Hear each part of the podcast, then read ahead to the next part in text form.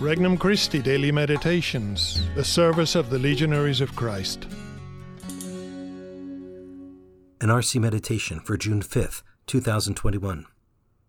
Memorial of St. Boniface, Bishop and Martyr. A Great Contrast. From the Gospel of Mark, chapter 12. In the course of his teaching, Jesus said, Beware of the scribes, who like to go around in long robes and accept greetings in the marketplaces, seats of honor in synagogues, and places of honor at banquets. They devour the houses of widows and, as a pretext, recite lengthy prayers. They will receive a very severe condemnation. He sat down opposite the treasury and observed how the crowd put money into the treasury. Many rich people put in large sums. A poor widow also came and put in two small coins worth a few cents. Calling his disciples to himself, he said to them, Amen, I say to you, this poor widow put in more than all the other contributors to the treasury.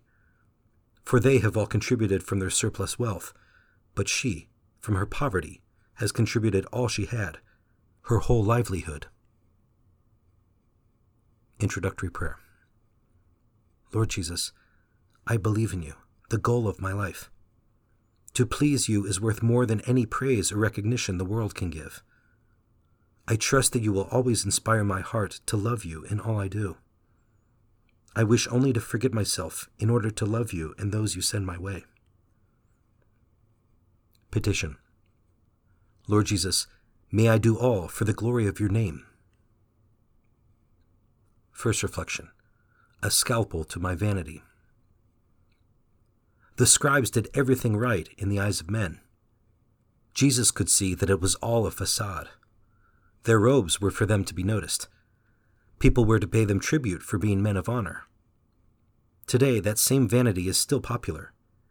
What we wear, the car we drive, and the titles or letters that follow our name seem to give us our self worth. Yet these men of means brought nothing but condemnation upon themselves. Their position of leadership and learning placed great responsibility upon them. However, far from the great good they could do for others, they used it to take advantage of others. What deeds do I have to show for any position or learning I have? Second reflection Eliminating my egotism. For whom do I live? The scribes lived for themselves. If they taught, it was to impress others. If they gave, it was to build a reputation. If they prayed, it was to justify all that they stole from the poor. They were not evil men, they were good guys, but they were driven by self love. It explained all they did. Even if they happened to do something just, its worth was empty, for they sought themselves. Third reflection Behold true charity. Against the backdrop of so much show and empty parading, Jesus sees a bright act of virtue. He saw someone almost ignored by everyone. The authenticity of her gift was twofold. She gave quietly, without any thought of winning praise. Her gift was for God alone. And what she gave appeared small, but in fact was her all, everything she owned. Pure charity is done for God and involves the gift of our entire self. Unreserved offers of service, ever ready to love and serve, when, where, and as I am asked. How rare these are. How do I give? Is my charity ever hidden? In what ways do I give my entire self to God? Conversation with Christ.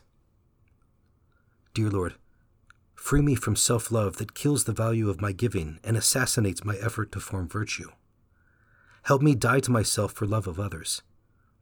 May I never neglect anyone who needs my help.